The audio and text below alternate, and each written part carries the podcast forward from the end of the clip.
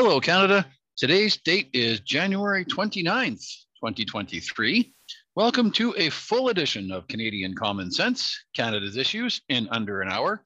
It is Tony in Saskatchewan. And Lewis out here in BC. How goes it, my friend? Oh, pretty good. Pretty good. Um, I do I do actually want to start off with just acknowledging that uh, ex longtime mayor of Mississauga, Hurricane Hazel, has died. Uh, oh my gosh. Yeah, it was announced uh, this morning. Um, she was just shy of her 102nd birthday. Um, she was kind of a trailblazer in Canadian politics. Um, she lost her very first attempt at running for office and then never lost again. And she went, she ran for office 17 times uh, without losing and uh, was mayor of Mississauga for 12 consecutive terms.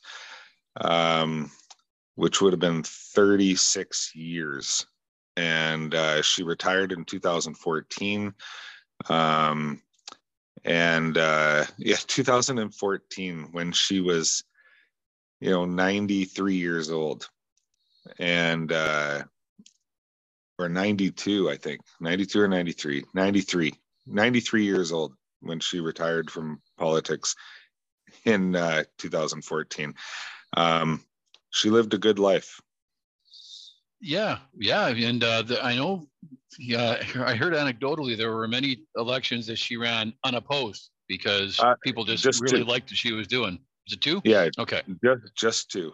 Yeah, the other nine, or yeah, she she only had two where she was unopposed. Uh, she okay. ran again. She ran opposed every other time. So Okay, yeah, I mean, uh, yeah, R.I.P. Hazel McCallion. I mean, she uh, was a great mayor. She actually had money in the bank for the city of Mississauga. So uh, hopefully yep. uh, there'll be more like her. Wow, no, that's uh, yeah. sad news. So she'll be missed.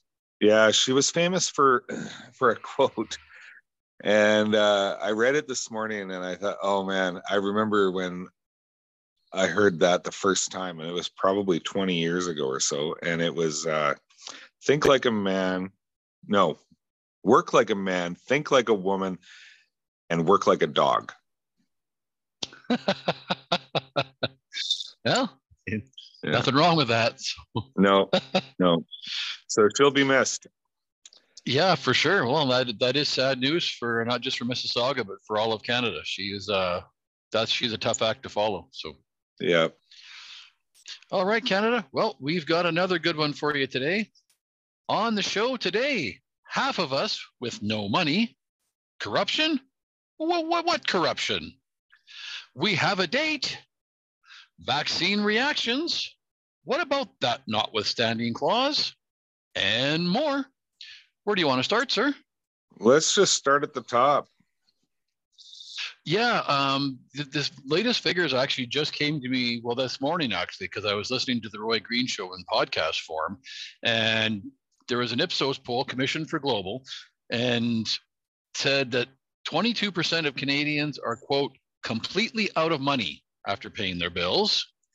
And then a further 32% are going to join that completely out of money group should the cost of living increase any further, which we know it's going to. So now, not is it not only is it 54% of Canadians are close to not being able to pay their bills, it's pretty soon going to be 54% not paying their bills.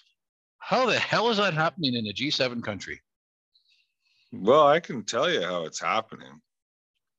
We've got an exceptionally weak and incompetent leader leading a exceptionally weak and incompetent cabinet and that is all comprised of people from a weak and incompetent liberal party and being propped up by a weak and incam- in- incompetent NDP party. Um, I don't. I I got to tell you, I don't understand how anybody can possibly support this government any longer, but they have managed to you know divide and conquer. You got people fighting each other. They don't pay attention to things like being able to pay their bills. And um, that's the problem we've got right now because people can't pay their bills. And 22% are completely out of money after paying their bills and they got nothing left after that. Hmm. like and i mean and don't forget there is a percentage of people that run out of money before they pay their bills. Um so i mean the 22% that are out of money is uh, after paying their bills that's just that's that's not the worst of it. There's probably 22% 20% or so that can't even pay all their bills right now. Um I would and, assume uh, they're probably in that that 22% that were polled, but I don't I don't know that figure. So yeah, well, I mean, I'd be surprised if it wasn't quite a bit higher than the 22% because I mean, you know, it's I'm feeling it in my household. I mean, my uh you know, we we do all right, but it's like we just we're we're noticing we're noticing that we're just not able to put money away at the end of the month. And um it's uh it's getting harder and harder and and I mean we've we've just got the incompetence around governments in this country is just unbelievable. I mean, we just tend to lead, we, we just tend to elect the dumbest among us to lead us. And, um, and I mean, it's, it, it, it's never more apparent than when, for the last three years, Tony and I have been saying on this show that, you know, inflation and interest rates are going to be just skyrocketing because of all the money that they printed during COVID. And you know, as well as we know, that we were called conspiracy theorists and fear mongers for suggesting it. Um, yet it's exactly what's happened. And uh, and now and the the the experts, and I use air quotes when I say that, the experts, um, even today are trying to say that it's not because of the government spending over during COVID, that it's because of greedy corporations. Well, no, no.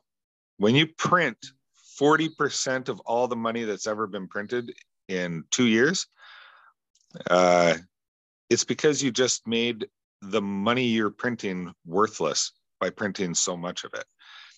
Um, that's how inflation works. That's the only way inflation works. Yep, well, that's absolutely right. And we've said on this show many times, uh, at least I have, I know I have in a couple of rants, if nothing else, that the House of Commons is the place where 338 of the dumbest Canadians all gather to tell the rest of us how to live. And they've done nothing but prove that to us while taking big pay raises, while they're about to take a 6.5% pay raise come April 1st.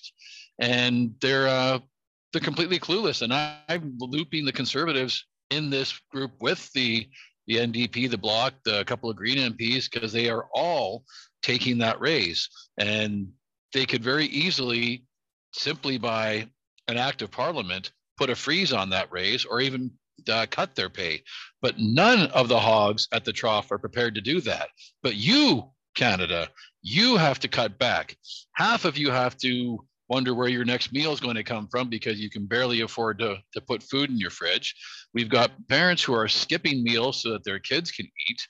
And uh, I'm actually really fortunate that all of my kids are now at young adults and all but one have moved out on their own. So our household isn't struggling as much on that front as we are with helping kids out. But I mean, thankfully, the middle-aged folks like myself, whose kids are grown, and folks who are, you know, in, in the upper middle age who are, you know, coming to the end of their mortgages, we're okay. It's the young people with families, uh, people like yourself who still got kids at home. they're the Canadians that are hurting the most. And they're, I'm sure, probably the vast majority of this 54% that this government doesn't give a rat's rear end about. And it shows because they're continuing to pass more inflationary spending bills. They continue to, to bring on more taxes, continue to make life more expensive for Canadians. And well, thankfully, Pierre Poilievre is at least talking a good game about it on from a policy perspective. Max Bernier at least has some good ideas from a policy perspective, but neither of them are in power. So the rest of the Canadians get to sit and watch and listen to platitudes. It's BS, is what it is. Yeah, and and I mean, and the thing is, is that the person that is supposed to be doing something about this isn't doing anything about it. In fact, making it worse, right? Like you just said, that they keep passing uh, money bills that are going to do nothing but exacerbate the problem. And um, but he does it with a smugness that just makes you want to drop kick him right in the face. And allegedly, yeah, uh, uh, it allegedly makes you want to uh, drop kick him right in the face. But no, I mean he's but the, but it's true. I mean there is a smugness that that Trudeau has that it's like it's incredibly maddening. It's it, it just makes you angry to watch him talk because he's so smug and condescending every time he talks and um and this is this is the danger of electing a weak person to lead the country. And uh, and that's what we've done. We've elected the weakest leader in the history of canada and he turned out to also be the most corrupt allegedly the most corrupt. Allegedly. Yeah the most corrupt well, leader in our in our history. And i mean and and the thing is is like those wonderful people at UBC, like uh, you know the they they're the ones who keep releasing studies about how we need to uh, have a uh, a wealth tax in Canada or or taxing the sale of our primary residence and stuff like that. They've released another study because they say that the top 5% of homeowners in Vancouver pay an average of like twelve thousand dollars in in income tax every year, and that that's not fair. Well, have you looked at how much they pay in property tax? Because I bet they pay at least that or maybe double in property tax. But they want to put a 1% tax on your home value as a income tax for for these people. And it's like do you understand how wealth works? Like these people probably aren't making a wage right? I mean first of all right? They're probably not even making a wage.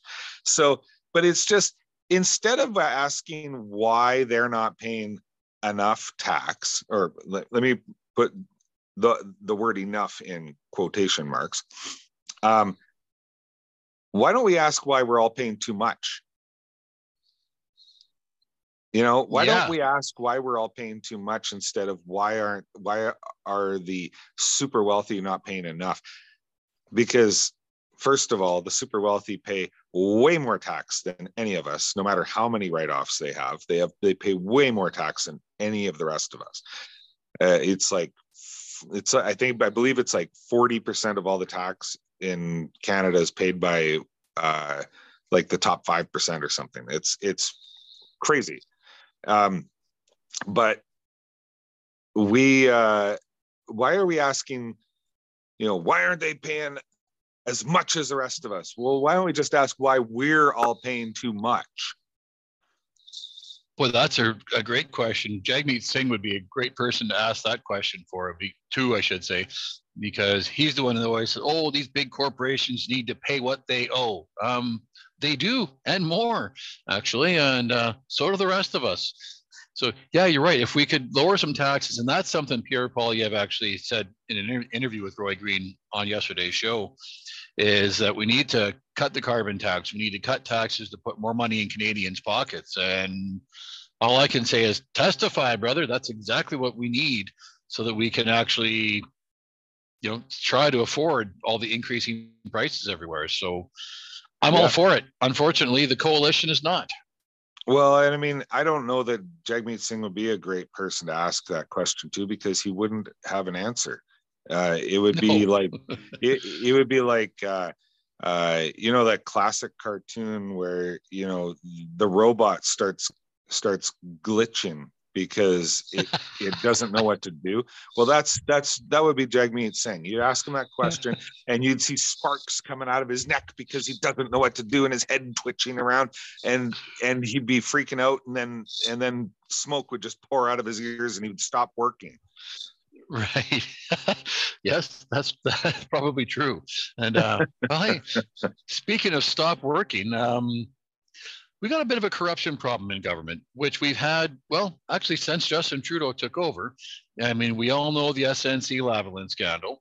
That's uh, pretty famous. We all know about the Aga Khan vacation that. Uh, that oh when he when he came home pouting that oh I guess I'll just have to clear all my trips with the ethics commissioner to which I thought yeah that's probably a good idea yeah and then our friends at McKinsey show up and here's what I'm I'm really having a problem with with this government in particular. But I mean, uh, and it's not just the liberal government. Conservative governments have done the exact same thing, and that is the sole sourcing of contracts. Now, the this liberal government has done this on steroids, but 66 million in sole source contracts to McKinsey alone in the last seven years since they've been been in power for consulting, and it's been even over hyped in the immigration department because apparently McKinsey is the ones who are driving the bus on this accelerated number of immigrants to come into Canada. And I just think to myself, I mean, I don't know a lot about McKinsey, but I mean, from what I hear, it's, you know, I, I always hear the, the dark conspiratorial side of it. But you hire bureaucrats to set policies. Why the hell are we spending so much money on consultants to set policy? Yeah, and and it's not just 66 million. I mean, that's just what they got in sole sourced contracts. I believe like they actually received over a hundred million dollars in contracts with the with the liberals since 2016. It's Correct. it's uh and prior to that, McKinsey was getting around 2.2 million a year or or no they received 2.2 million over Harper's entire tenure, and um, and with Trudeau, they've they're well over hundred million so far. Um, so I mean, there's yeah, this is allegedly corruption at its finest. Um, I and I and I agree. I don't know why we rule by uh, consultants. I mean, I, I these people are obviously um, you know they have an agenda and they're they're encouraging the government to uh, to implement this agenda. But i mean they wouldn't be picking them if their agendas didn't line up. And uh, why they need to spend that much money to be told what they already want to do um, is is unbelievable to me. I, I just don't understand how this is even allowed. Um, but when you're in government, you're untouchable. I mean, they never. When was the last time you heard of a politician, a sitting politician, that is charged with corruption? I'm not sure I've ever heard of that in this country. I guess yeah. Mike Duffy but even well, Mike Duffy was yeah. that, that was over a cottage. It wasn't really a that was just yeah. a matter of his official residence. So and that's different too, even because that he was not elected. Right. Uh, he was an appointed politician, and um, that was, you know, I mean, when was the last time you saw an elected official in this country get charged with with corruption charges or anything like that. I mean, I, I never. And the thing is, is that if if any of the stuff that Trudeau has has been found guilty of already, um, or been accused of so far, any of that would have someone in the private sector, if they were running, if they were running a, a, a corporation, if these kinds of accusations were made, there would be police investigations, there would be charges brought. Um, but because he's the prime minister, none of that happens. Are you suggesting that if you were CEO of a company and you gave a sole source contract to, let's just say, for example, Frank Baylis, former Liberal MP, who incorporated the company only six days prior to you giving him a sole source contract for, let's say, ventilators for COVID, and gave him $257 million to provide ventilators, and he provided zero ventilators. You think in the private sector you would you would actually be called to account for that? Uh, yeah, maybe. Um, especially if you are running a publicly traded company and the uh, and the investors go, uh, wait a minute, what the hell happened here? Where did all this money go? And they report you to the uh, to the uh, um, oh, what is it? The commission, Securities and Exchange yeah, Commission. the Securities and Exchange Commissions, right? Because they would immediately report you to them. They would do their investigations and then recommend charges. Yeah, but, but if you're Justin Trudeau, that's all right. And what do we say on this show? But there, there's more. If you are Ahmed, Ahmed Hussen, for example, who is now the Minister of Housing, well, his constituency office as Minister of Housing recently gave $93,050 to Munch More Media, which is uh, an ad firm promoting the restaurant industry.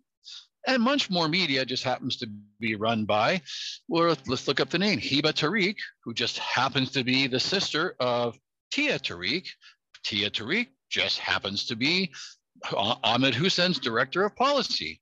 So the, the minister of housing is giving money to a, a restaurant advocacy group that just happens to have a family connection. Whoops, out of our scope and in our family. Oh, oops. Yep.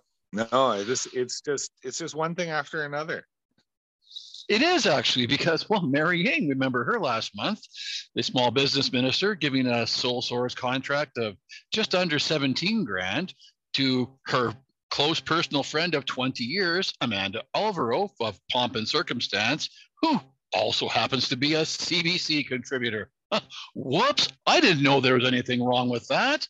my bad. Yeah, no, it, and and this is one of those things where it just goes on and on and on. And I mean, and we've been bringing these up on the show for since our since the show's inception. Um, we've been making our listeners aware of these scandals and and highly questionable uh, transactions. Let's say. That's a, a, good way to put it. And uh, we'll wrap the segment up by by uh, just letting you know, Canada, where we've actually heard a lot of this stuff from, and it's Radio Canada, a division of the CBC. And I thought that would be actually the last news outlet I thought I would be be crediting for these kind of scandals and this kind of corruption. But you actually brought up an interesting point as to why it is we're hearing it from Radio Canada. Yeah, I mean CBC usually. I mean they did it when they turned on uh, on Chrétien, and they did it when they turned on um, Paul Martin. Um, the CBC turns on the Liberals only after the public has turned on them. So I think I think when you see the CBC turning on Justin Trudeau, it's because they know that the public already has. Um, and I think they they know something, you know, that the pollsters are are not showing. I mean, they, I mean the pollsters are showing. I mean, we saw last week on uh, on uh, CTV's question period with uh, with Vassy Kapelos. Uh, by the way, since Vassy Kapelos took over question period, she is holding politicians' feet to the fire when they are on that show a lot more than Evan Solomon ever did. Um, anyway, uh, yeah, so I highly rec- recommend you watch it because she's doing an excellent job there. Uh, she she had Nick Nanos on, and we all know Nick Nanos is a uh, dyed in the wool liberal pollster. And his polling is showing the conservatives in near majority position right now. So if he's showing that, then you know the the that the conservatives are as close as they're going to get at this moment to having a majority because the conservatives usually cannot get more than about 40% of the vote no matter what um, and he's got them at you know around that 36 and a half to 37% range right now he's they're getting closer and closer to a majority uh, uh, position, and he's showing the the liberals down at 28 percent. So, um, and his polling usually is shows more favor towards the liberal numbers uh, compared to other pollers like Ipsos Reid. Ipsos Reid usually is pretty pretty accurate um, but uh, Nick Nanos is, is always just showing the conservatives a little bit lower than than they actually are, and the liberals a little bit higher than they actually are. So uh, I think CBC is finally seeing that you know, oh, the public doesn't care for this guy anymore so we better start changing the way we report things. And that seems to be the way the cbc has always been. As soon as you know it's after public sentiment has already turned that they decide to start changing the way that they cover things. Well i mean good. That that uh, i'm actually happy to hear that. So um, let's move on to actually let's talk about the notwithstanding clause now uh, then we can wrap the show up talking about the healthcare meeting with uh, trudeau and the premiers because uh, sure there's polling out there, and the notwithstanding clause is Section 33 of our, our Charter of Rights and Freedoms. Uh, the quick Coles notes for Canadians who aren't as familiar with the notwithstanding clause is when there is a federal legislation that interferes with either provincial jurisdiction or comes into a more of a human rights issue, provinces can opt out of the legislation. Notwithstanding legislation, they opt out while they make legislation to protect their jurisdiction, human rights, etc. And you've heard a lot about the notwithstanding clause lately because Francois Legault is using it, well, preemptively in a lot of legislation. And Doug Ford decided to do the exact same thing when uh, with the bill to, to put teachers back to work. And other provinces are starting to use it and talk about it. And Danielle Smith with the Alberta Sovereignty Act is, is effectively holding the notwithstanding clause as a hammer. Not that she needs to, but I mean it's uh, it's just more of a more of a stand up for yourself kind of kind of tool. A lot of Canadians are now saying, well, maybe we shouldn't have the notwithstanding clause. To which I say, um, no, no, no. We uh, we we need that clause. Uh, what say you? Yeah, no, I agree. I think we need it. Um, I uh, Quebec uses it more than anybody. Um, they use it quite regularly. um, yeah. But uh, yeah, I mean, it's like I live in a province where I don't think it's I don't think it's ever been used, and it's we just have a government that just goes along with whatever the federal liberals say. Um, uh, yeah, the the the NDP here just lackeys for the federal liberals. Um, but uh, but yeah, I mean, it's a it's it's a measure of protection that a province needs, um, especially in the times we're in right now, where the federal government is really overstepping its its uh, uh,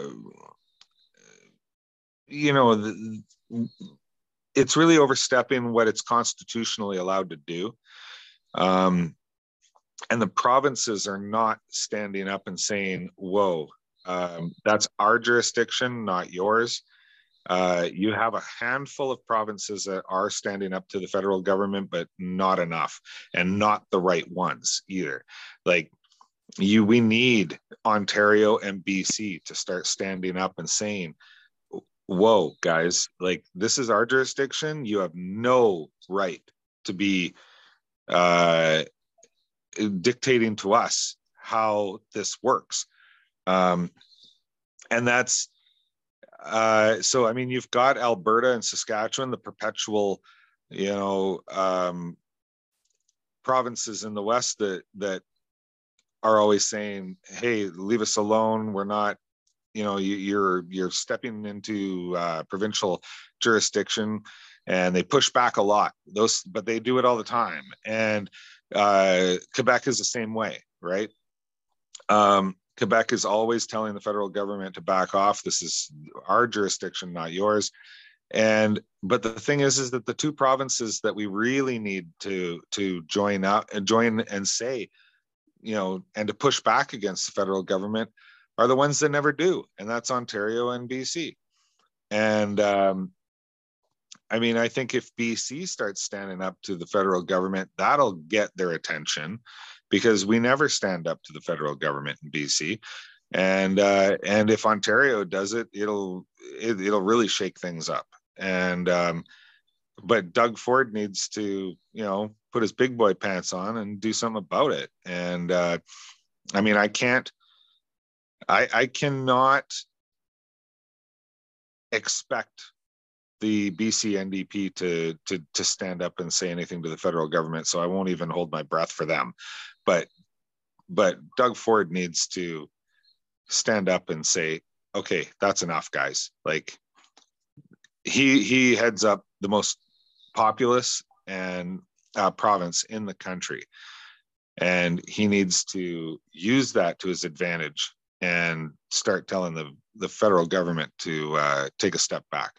But yes, uh, you know, getting back to your original question about the notwithstanding clause, yes, we need it. We we absolutely need it, and this is this is like the Americans, uh, the uh, the Democrats trying to say that they need to get rid of the filibuster. Well, the Democrats have used the filibuster just as often as the Republicans have used it in the states. Like it's it's something that's there to protect that you use to protect you know the people you know you're you, you're supposed to use it to protect your constituents from from overreaching legislation and or bad legislation. And uh, and it's the same thing with the notwithstanding clause in canada. I mean the notwithstanding clause in canada is not quite uh, as as uh, uh, as good as say the filibuster because the filibuster actually just kills a bill in its tracks. Um, whereas here, the notwithstanding clause just gives you, I believe, it's a two-year time frame to uh, be exempt from the new law while you write your own provincial law. That, but it has to be accepted by, I believe, a judge. That it addresses all the concerns that the federal uh, law addresses. Um, so it's yeah. it's not it's not a comprehensive you know um way to kill bad legislation but it insulates your province from that bad legislation while you either a fight the new legislation in court uh, b wait for a new government to be elected or c write your own legislation to replace it yeah, and I believe the window was actually five years. And Saskatchewan recently invoked the notwithstanding clause over Catholic school funding, and it would be the second mm. time it's been used here in Saskatchewan.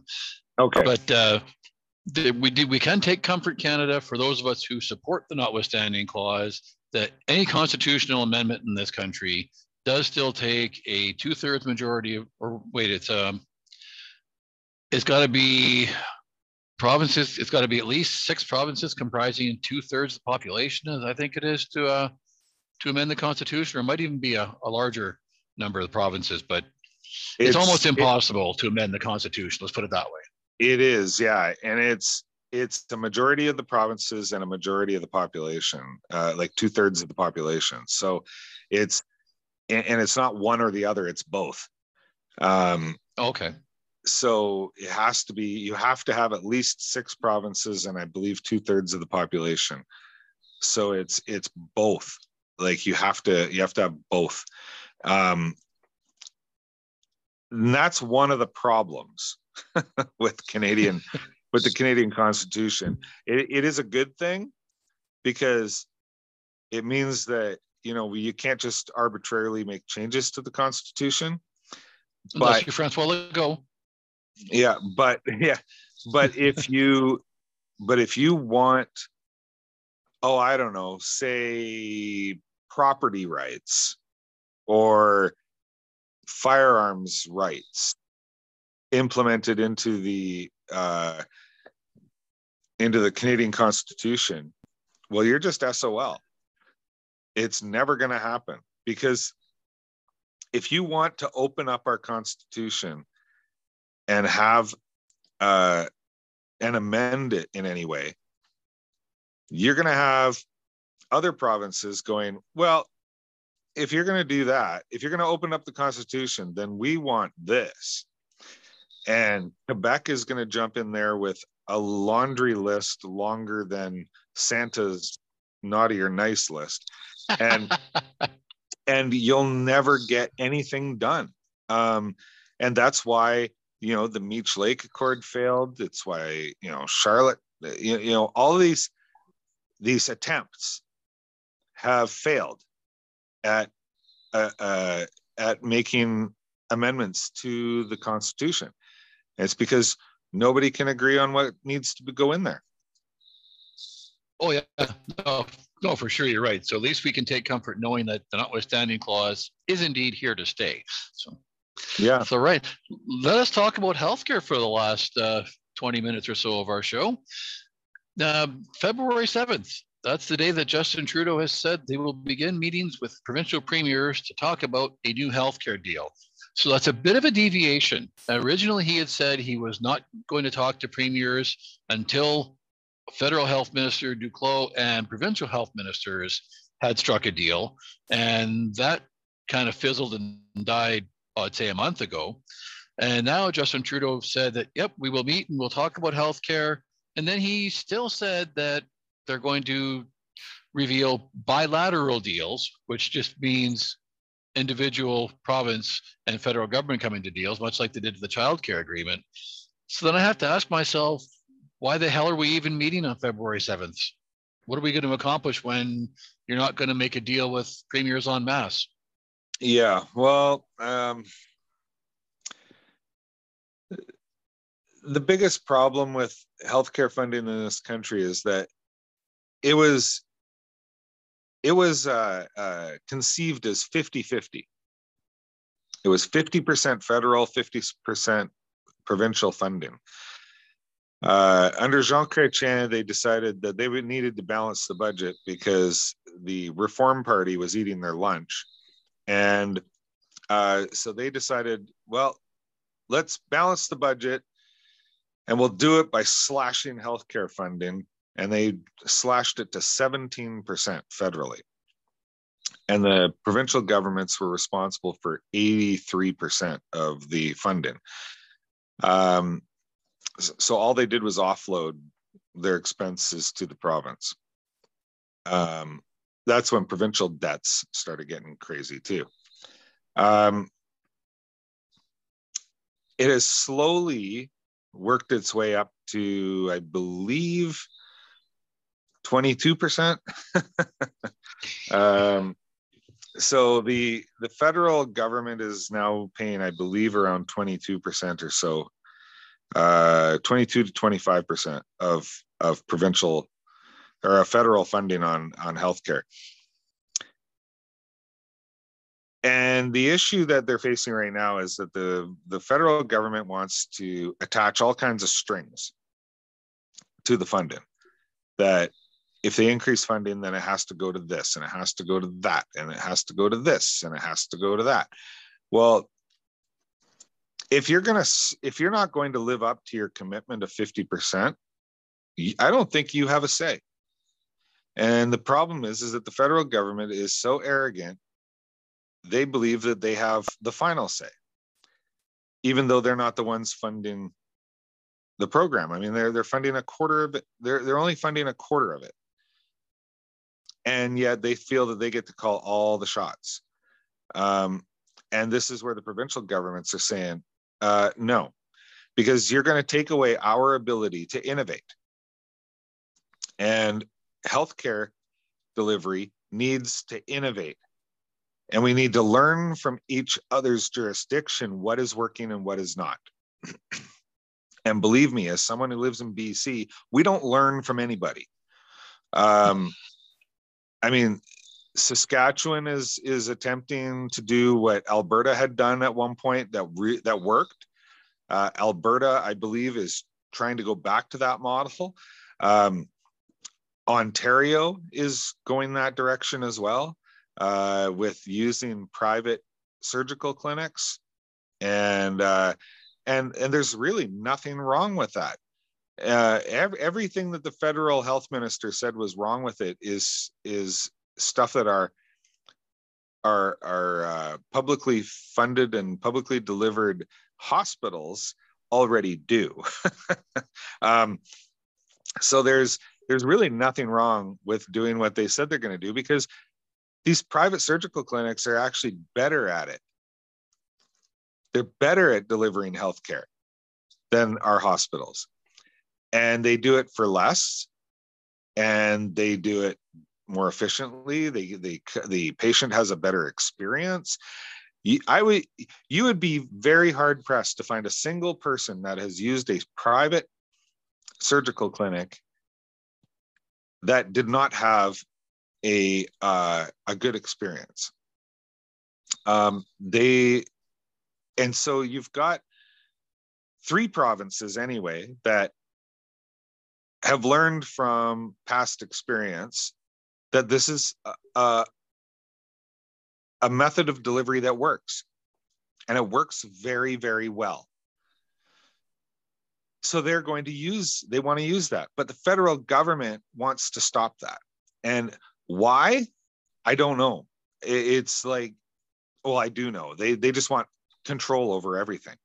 But but the thing is is that this is a um this is where you know if it if it was even applicable a notwithstanding clause would be great to use.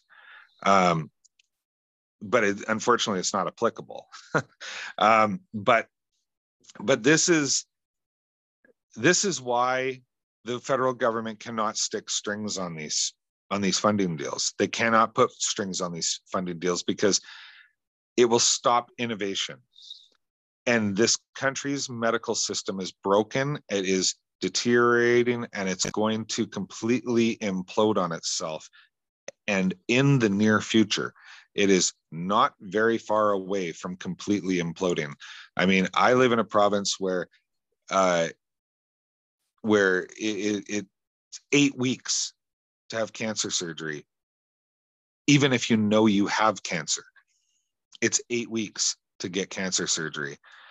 Uh, I mean, I don't know how many people out there have had loved ones with cancer.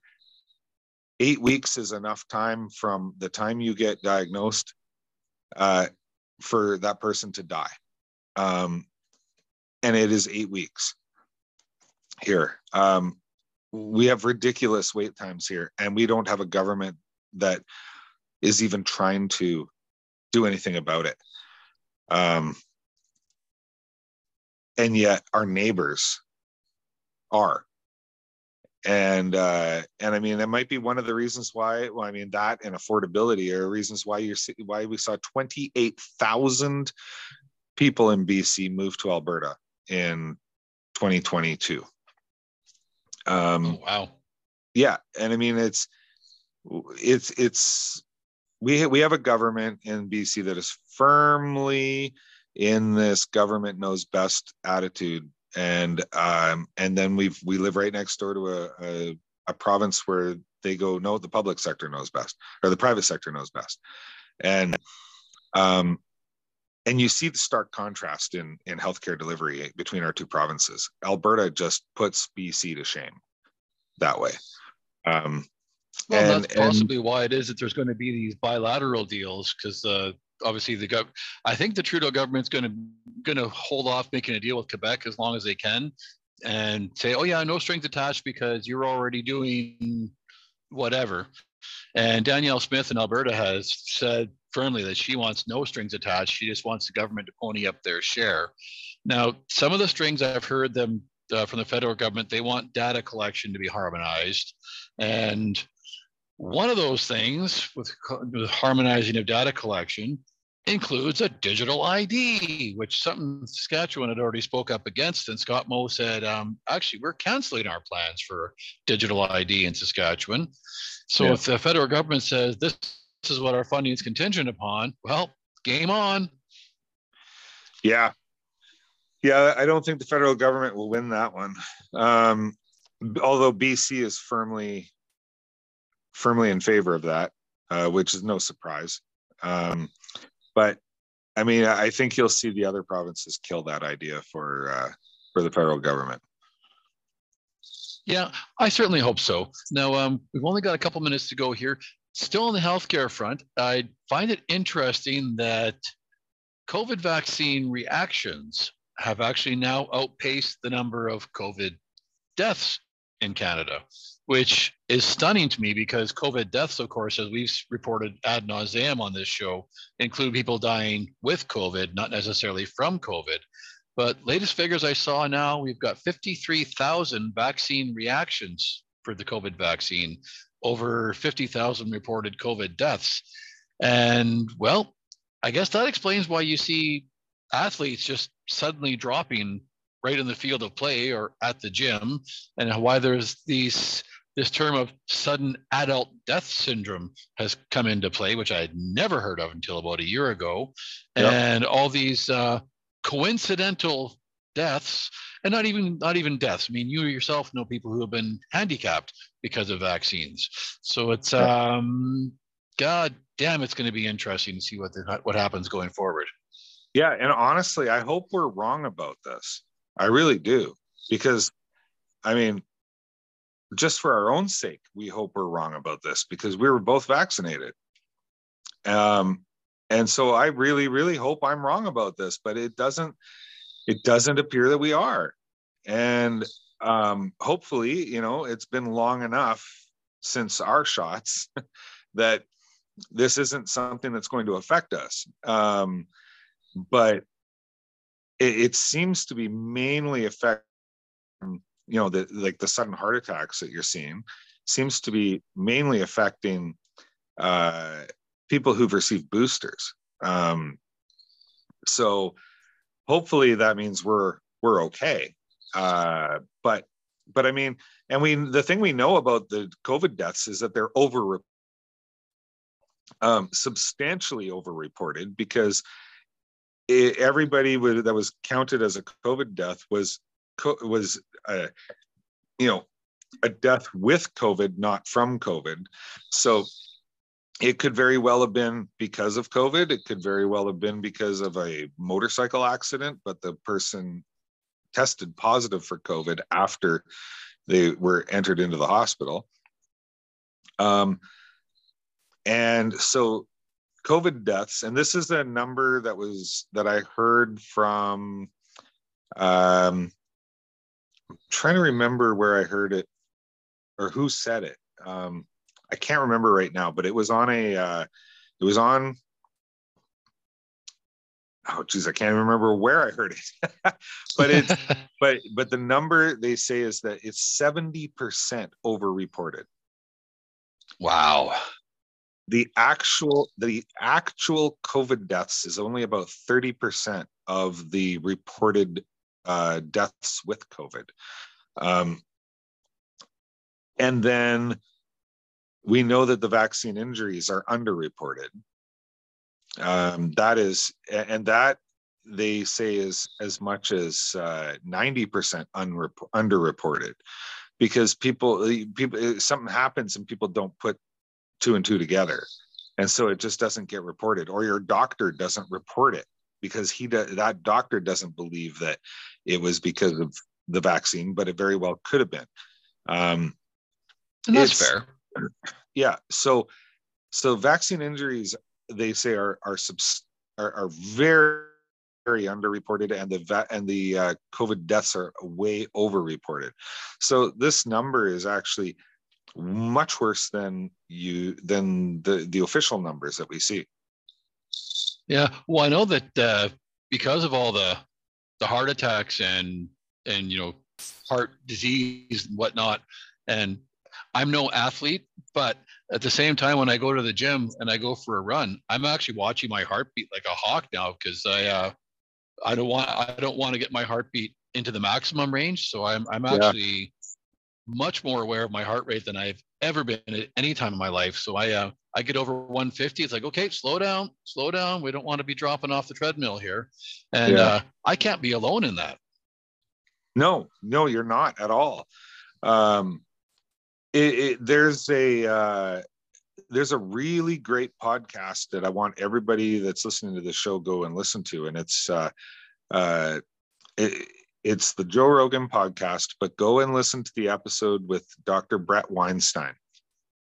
Um, he actually goes through why it is that the vaccine is causing heart attacks and strokes in athletes um, specifically why it's happening in athletes. And it's because of the damage to the heart caused by the spike proteins, because the heart does not does not repair itself.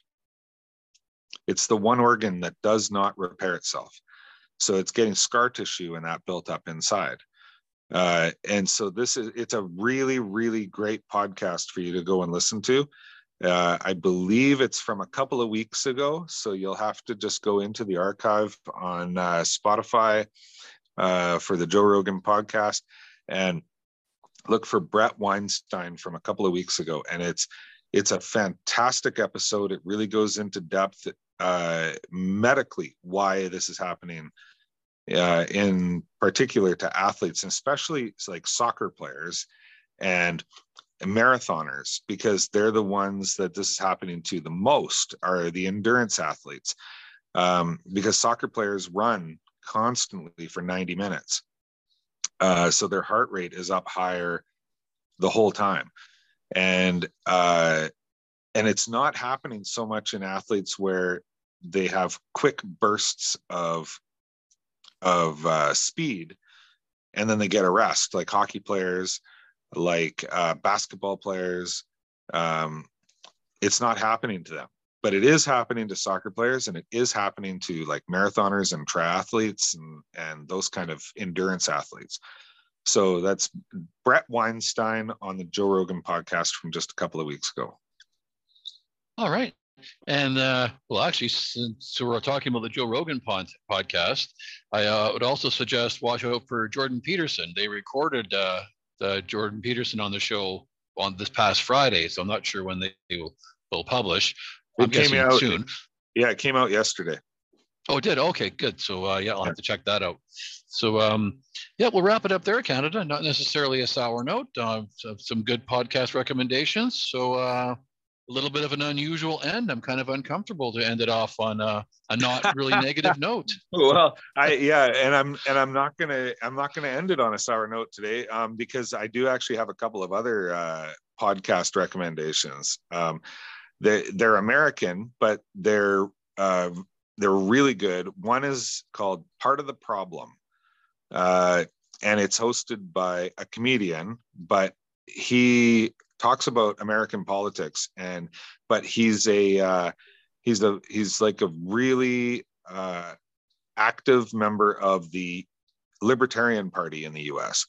Um, and uh, he's he's excellent. Um, he's he's very very well spoken. He's very knowledgeable, um, and it's it's just really good it's a really good show to listen to because as far as i'm concerned it applies to here as well. It applies to canada as well.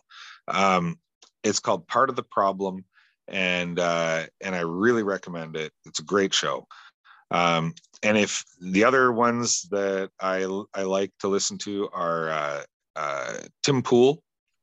Uh, Tim Pool's another comedian, but he uh, but these guys are very knowledgeable and uh, and everything about politics. Um, Tim Pool's great as well, and uh, and part of the problem. Excellent podcast. Oh, there we go. So if you've uh, got some more time to add some more podcasts to your day, there's a couple more shows to watch or listen to, I should say, after Canadian Common Sense, of course. So. yeah, of course. So uh, thank you for joining us, Canada. We will talk to you again next week. Until then, it is Tony in Saskatchewan. And Lewis out here in BC. Good night. Good night, Canada.